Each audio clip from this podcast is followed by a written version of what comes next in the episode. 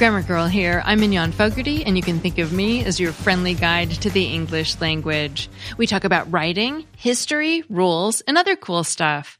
Today we'll talk about a neat phenomenon called code switching and about how to write numbers. Before we get started though, I want to mention that I've revamped my email newsletter. And now instead of just being links to what we do every week, I'm summarizing and highlighting some of my favorite word related articles and posts. It's a lot more interesting and meaty and I think you'll like it. So open it if it comes to your inbox and you haven't in a while. Or if you want to subscribe, just go to quickanddirtytips.com and look for the subscribe link. It's free. There's a fascinating trick multilingual people use called code switching, which is also called code mixing or language alternation. Those are just fancy ways of describing the practice of switching between two or more languages, dialects, or language varieties in a single conversation, situation, or even in a single sentence. If you hear someone code switching, you may think they're confused, but they're not. The fact that they are code switching actually means they know the languages they're switching between especially well. There are really two definitions of code switching. The first is the one I just mentioned, linguistic code switching, which is mostly used by bilingual and multilingual speakers. Of course, speakers can't just plug in any old word and ignore grammatical rules. According to United Language Group, when speakers code switch, it seems like it just happens on the fly. But underneath, there are many factors, even subconscious ones, speakers apply so what they're saying makes sense.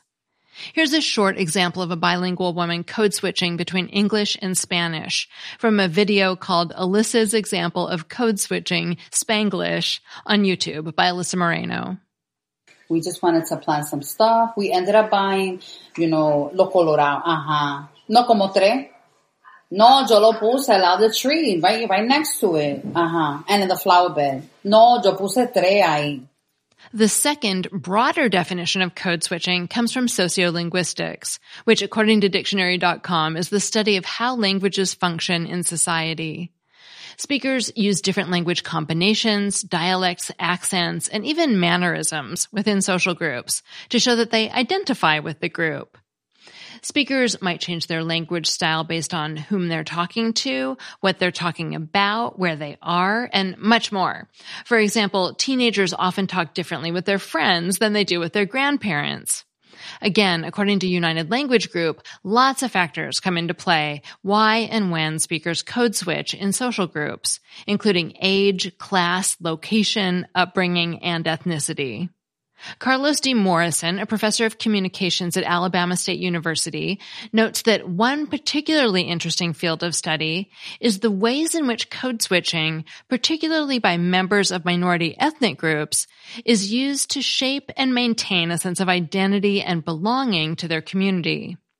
In this context, code switching might mean adjusting a style of speech, appearance, behavior, and expression to make other people more comfortable or to be treated more fairly in public, at work, or at school. Now let's look at why people code switch. There are several reasons. The most common reason for code switching is completely unintentional. People slip into a different language or accent without even meaning to. Next, everyone wants to fit in. People often code switch, both consciously and unconsciously, to be more like the people around them. While this can be effective, it can also backfire. Matt Thompson from NPR, for example, described a Spanish teacher in Nashville who works with students who use a Southern African American English dialect. He's used to speaking with his students in this way, which likely allows him to make a strong connection with them and explain his subject more easily. But one day his principal walks in and asks for a report he needs. The teacher responds to him in the same style he uses with his students, which earns him an open mouth and raised eyebrow from his boss, and he quickly code switches back to standard English. Next, sometimes people code switch not just to fit in, but to actively seek favor from others or get something they need.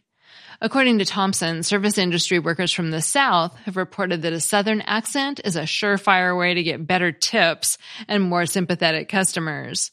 Quote, apparently everyone who works in restaurants picks up y'all immediately upon arriving at their job, unquote. Sometimes people code switch to convey secrets. For example, teens talking to their friends in front of a teacher, or a couple whispering sweet nothings to each other in public.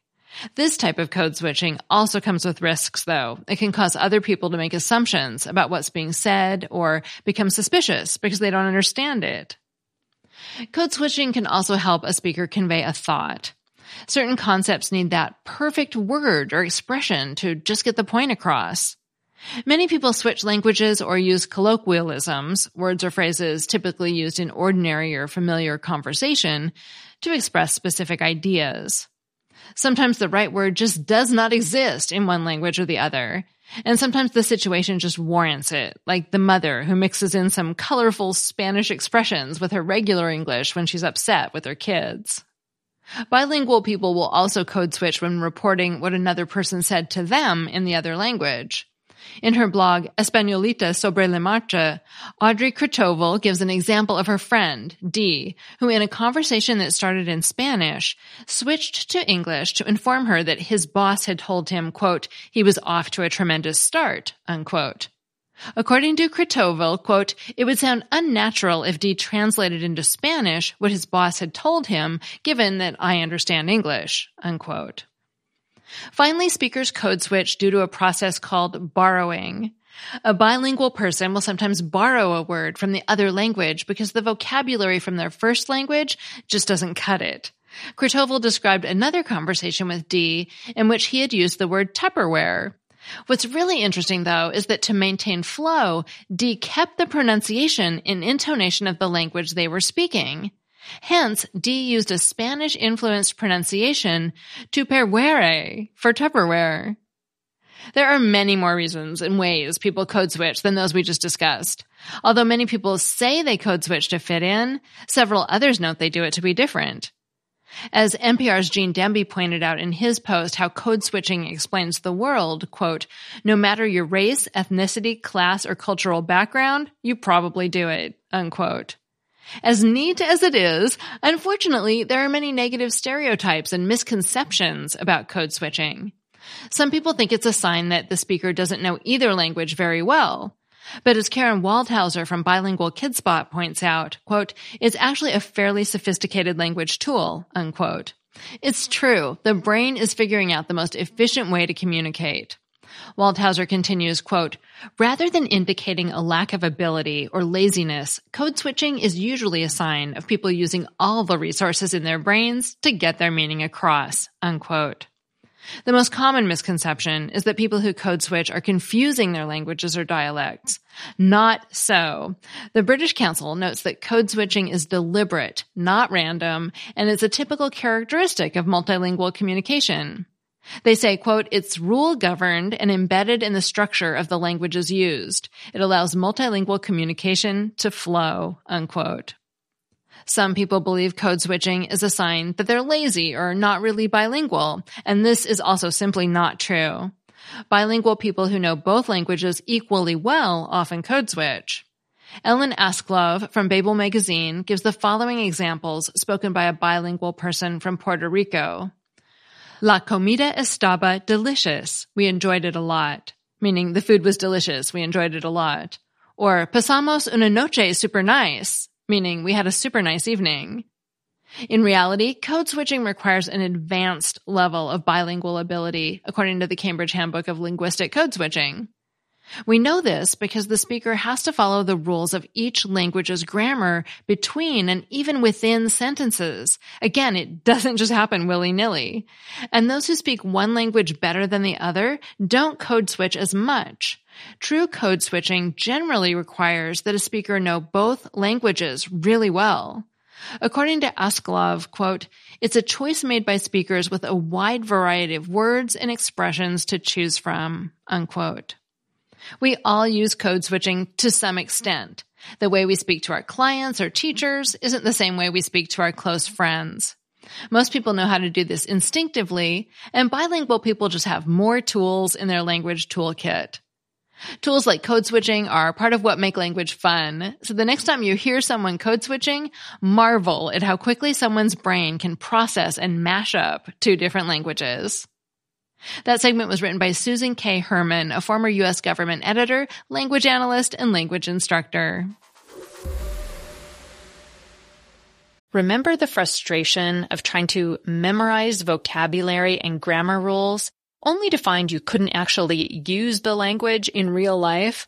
Well, there's a better way to learn. Rosetta Stone is the most trusted language learning program with millions of users learning 25 different languages, and you can get it on your desktop or as an app on your phone or tablet.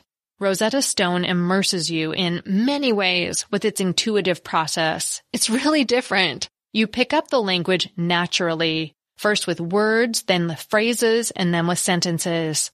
Plus, with Rosetta Stone's true accent feature, you'll get feedback on how well you're pronouncing words. It's like having a personal trainer for your accent. Don't put off learning that language. There is no better time than right now to get started. For a very limited time, Grammar Girl listeners can get Rosetta Stone's lifetime membership for 50% off. Is it rosettastone.com slash grammar? That's 50% off unlimited access to 25 language courses for the rest of your life. Redeem your 50% off at rosettastone.com slash grammar today. Hey, it's Mignon. Do you need a new literary show to add to your podcast queue? Well, then you definitely want to check out Missing Pages, the chart topping and signal award winning podcast produced by the Podglomerate. Back for a brand new season, Missing Pages investigates the most pressing topics in the book world today. From the rise of Colleen Hoover and book bans across America to the world of ghostwriting. Not to mention host and acclaimed literary critic Bethanne Patrick interviews some of the biggest names in the industry, like New York Times bestselling author Jodi Picoult and Publishers Weekly co-editorial director Jim Milliot. And as the Washington Post and the Guardian said, Missing Pages is a quote, must listen. And I agree. So don't miss out. Follow Missing Pages today on Apple Podcasts or wherever you're listening now. Hey, it's Mignon. If you want to do more to hone your communication skills, then check out Think Fast, Talk Smart, produced by the Stanford Graduate School of Business and hosted by my friend and Stanford lecturer, Matt Abrahams. You may remember Matt from his interview on the show back in September when he shared his top tips for becoming a better writer and speaker. Think Fast, Talk Smart is his Webby award winning podcast, which has been downloaded 41 million times and has been the number one career podcast in more than 95 countries. So you know it's worth your time. Whether you're making a wedding toast or presenting at work, strong speaking skills are critical to success in business and in life which is why Matt sits down with experts every week to talk about the best tips to unlock your communication potential. Hear from pros like neuroscientist Andrew Huberman on how to manage speaking anxiety, speechwriter and best-selling author Dan Pink on how to take risks in your communication, and psychologist Kelly McGonigal on how to harness nervous energy to fuel powerful presentations. So what are you waiting for? Listen to Think Fast, Talk Smart every Tuesday, wherever you get your podcasts or on YouTube. And tell Matt I said hi.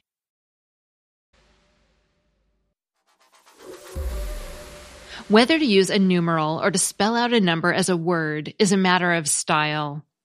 In the most general sense, most guides agree that you should use words for the numbers 1 through 9, but for larger numbers and in specific instances, the rules vary wildly from style guide to style guide. Some say to use words for the numbers 1 to 100, 1 to 10, any word that can be written with one or two words, and so on. Typically, people who write business or technical documents are more likely to use numerals liberally, whereas people who write less technical documents are more likely to write out the words for numbers.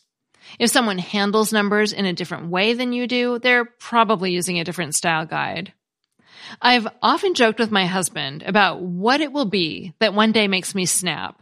And it turns out it's the numbers section of style guides. I've been working on this freaking segment for more than a year. And every time I get fed up and abandon it because it is just chaos, chaos.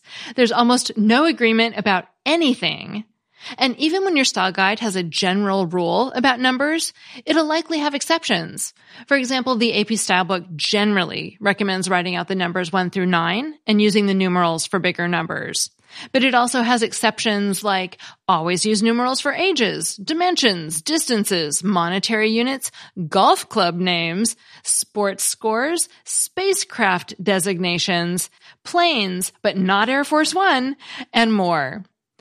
Chicago summarizes its guidelines and then in the very next entry outlines alternative guidelines. You might think there are some other general rules, like not to use a numeral at the beginning of a sentence. Sure, that's a general rule. Most style guides recommend writing out the words. But then there are exceptions, like don't do it if it's awkward, according to Chicago. And don't do it if it's a year or something like 401k, according to the AP style book. And if you've been listening to this podcast for any length of time, you know me and you know that I don't mind exceptions. And these exceptions, they even seem good. I mean, you shouldn't do something awkward just to stick to some rigid style. But the differences and exceptions just go on and on so much so that I don't even know what to tell you. Here's another one. Numbers in dialogue or quotations. Chicago says to write out numbers in dialogue. So far, so good. Except when it looks silly. They say it in a nicer way. They say it requires editorial discretion, but that basically means don't do it if it looks silly. AP, on the other hand, says to just treat quotations like you would any other text. It doesn't have any special style for numbers in quotations. And here's the last example I'll thrust upon you. What do you do when you have a mix of numbers in one sentence? For example, what if you're writing about five truffles, 22 cake pops, three quickly melting fudgesicles, and 126 chocolate sprinkles, all laid out in a row to channel my inner squiggly here? Well, Chicago again gives you multiple options. If you'd use the numeral for one item in a category, you can use it for all of them. So all the things we lined up are foods, and you use the numeral for the 126 chocolate sprinkles. So you'd use the numeral for all of them. But if you have multiple categories, you can treat each category separately. For example, if I added two napkins and three forks to the end of the list, I could use the words for those amounts. And I think that looks ridiculous. But hey, they have so many exceptions, I could probably do it any way I wanted, and that would be fine. The title of this section in the style guide, by the way, is 9.7 Numbers, Consistency, and Flexibility. It's, it's, perfectly reasonable, actually, but annoying if you're trying to explain rules to people. For this same kind of sentence, the Associated Press says to just stick to the style and write the words for 2, 3, and 5 and the numbers for 22 and 126. But then they acknowledge in the Q&A section that it looks weird, and this rule is one of the reasons they are, quote, taking a close look at our numerals guidelines with a goal of simplifying them, unquote. And I know from hearing the editors talk at conferences that they've been trying to update and simplify the numbers section for at least four years now, maybe five. And I think they were already struggling with it and then the pandemic hit and threw them off even more. So every year I keep expecting an update and it doesn't come. And, and that's fine. I mean, I'm not mad at them. I get it. But, um, it's been a hard week anyway. And these number sections just did me in. I mean, maybe I picked the wrong week to resolve to finally tackle this tough topic. So here's the best advice I can give you. Do whatever. No, no, I'm just kidding. Okay. If you're required to follow a certain style guide, you're probably going to need to look up number related rules a lot.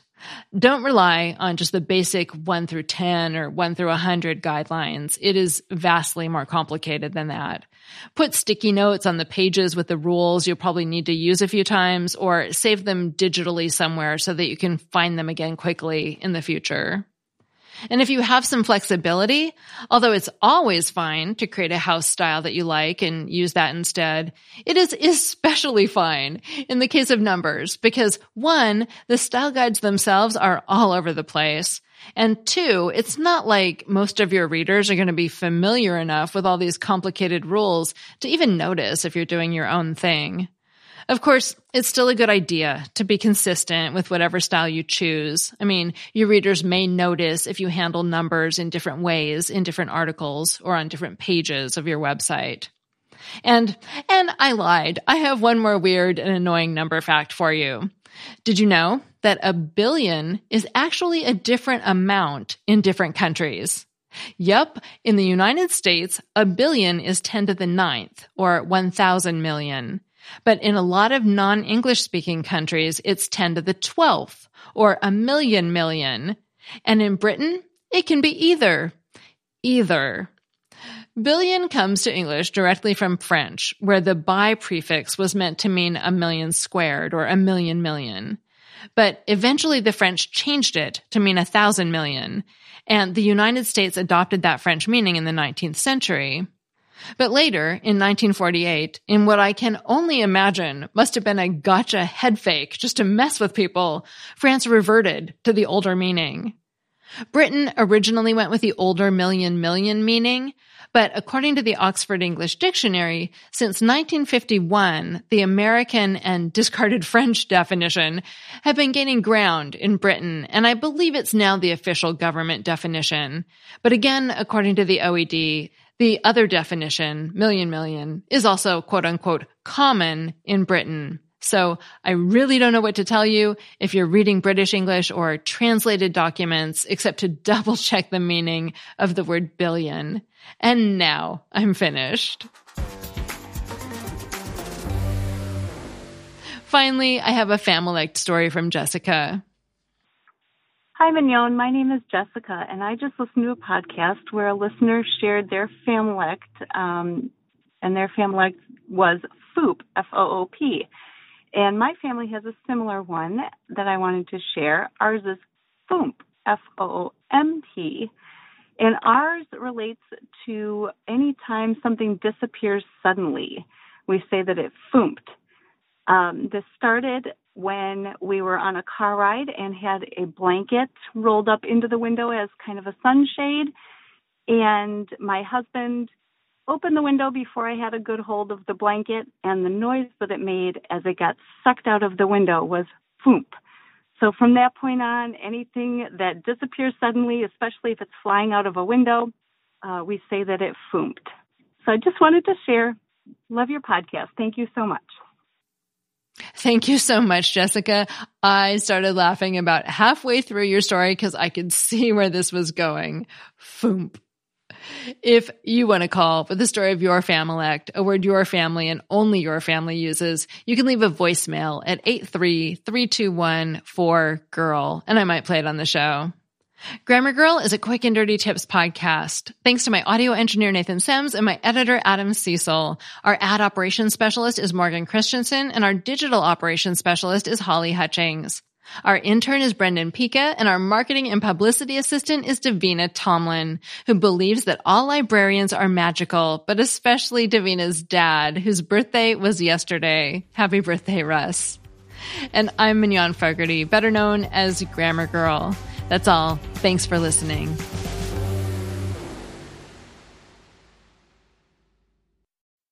Hey, it's Mignon. If you want to do more to hone your communication skills, then check out Think Fast, Talk Smart, produced by the Stanford Graduate School of Business and hosted by my friend and Stanford lecturer, Matt Abrahams.